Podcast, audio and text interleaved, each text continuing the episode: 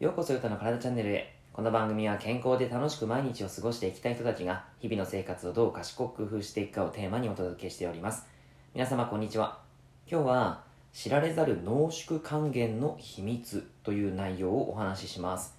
ジュースとかをよく飲まれる方はですねあのよ、まあ、知っておいた方がいいかなということで今日はお話をしていきます。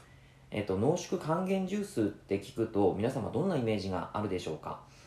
基本的にコンビニとかですね、えスーパーとかでも販売されているジュースっていうのは製造過程で熱処理をされているんですけどもそんな商品はですね水溶性の栄養素っていうのが壊れているケースがほとんどあったりします。はい。オレンジジュースとかあとはトマトジュースとか、え野菜ジュースって結構紙パックに入ったやつありますよねああいったものっていうのが基本的にですね濃縮還元ジュースということで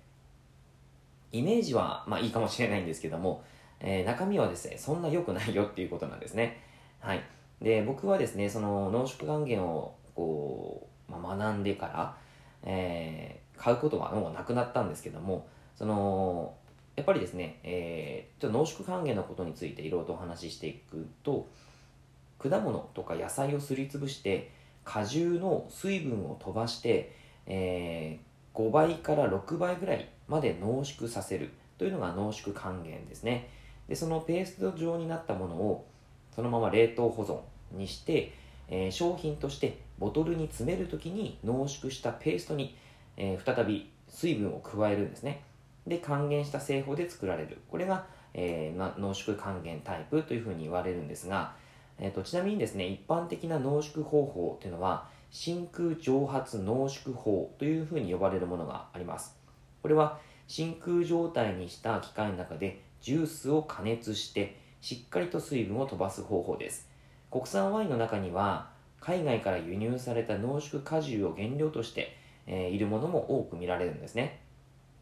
はい。というわけで濃縮還元はすりつぶして加熱して水分を飛ばして保存されて商品化されるということで、えー、まあ、これがですねなんで良くないのかということをお話ししていくんですけどもまあ、そのデメリットですね。デメリットっていうのは、えー、加熱過程で栄養素を失うということです。先ほども言いましたが水溶性のビタミンであったりあと酵素ミネラル食物繊維そういったものがですね栄養素にはまあ豊富にあの果物とか、え、野菜には豊富に入ってるんですけどもその栄養素熱に弱い栄養素は加熱過程でほとんどなくなってしまうんですね。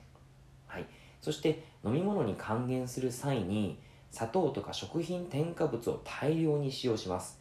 え、栄養素を失っているので味もなくなっているんですね。だからこそその風味とか味とかをつけるために砂糖の大量使用とか香料とか、え、保存料そんなもの入ってるんですね。はい。そしてあとは農薬の危険性です。えっと原産国というのが大体が海外からですね輸入したものなんですけどもブラジルとかアメリカとかですね、えー、まあ実際にはちょっと分かんないところもあると思うんですけどもその低コストを最優先で仕入れるメーカーというのがあればその分農薬が結構使われている野菜を使ったりとか果物ですね、えー、使っているところもあるんですね。なので、えーまあ、加熱処理とかで農薬は分解されないのでそのまま実は残っちゃってるっていうことがあったりします。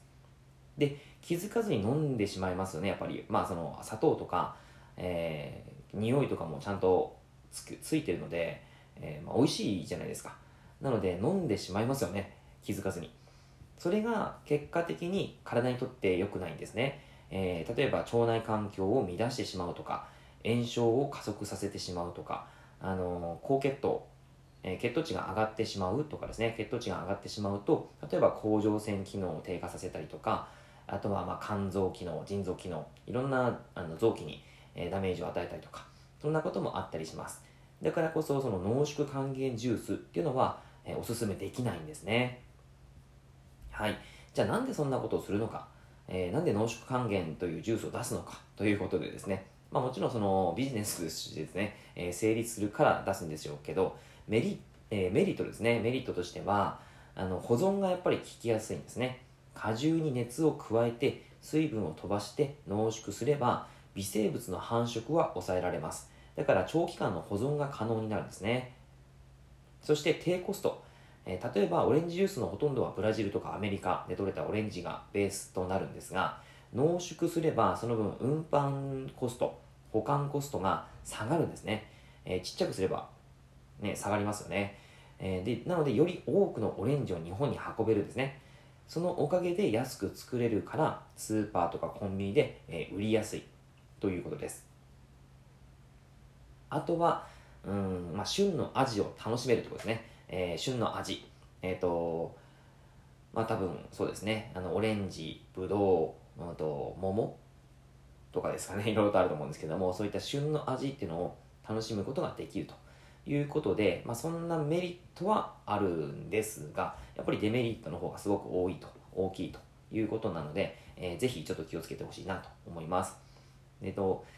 まあ、オレンジジュースとかですね、えー、リンゴジュースとかいろんなものを飲むと思うんですけども、その中でもですね、これはいいよっていうおすすめのものは、ストレートジュースですね。えー、濃縮還元とは異なるストレート。これがおすすめです。これは野菜とか果物とかにですね、の果汁を絞って容器に詰めて低温で保存したものです。ただ、中には高温で処理したものもあるので、ちょっとそれは気をつけてほしいんですが、えー、ストレートの飲み物は加熱していないものがあの基本的には多いです。なので味や香りっていうのがしっかり残って栄養素も失われにくいっていうのが特徴です。ただ、保管スペースが必要で輸送コストもかかるので、えー、価格が高いんですね。はい。なので、ちょっと高めではあるんですが、体にいいのはストレートジュースになりますので、まあ、瓶に入ったやつですね、えー、ぜひぜひそちらの方を選んでいただけたらなと思います。まあ、でも、いずれにせよですね、あの、もう生の野菜とか、生の果物っていうのを取った方が一番僕はいいかなと思います。あのちょっとですね、食べるのは苦手っていう方はジュースにして、えー、もらっていいんじゃないかなと思います。